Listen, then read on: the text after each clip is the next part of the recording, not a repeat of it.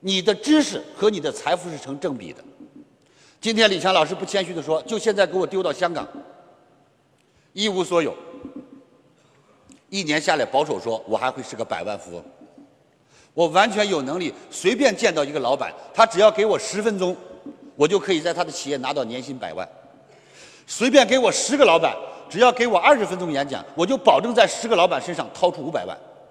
只要今天给我一百个老板，只要我在这里给一百个老板上一个小时的课，你放心，今年我就可以是个千万富翁。谢谢。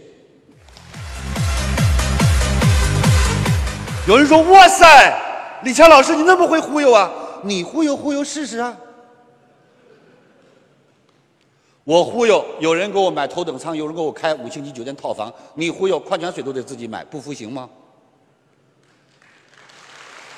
别不服，人生的失败就是因为不服，你不服没有用，你要知道什么是你不服的资本和条件。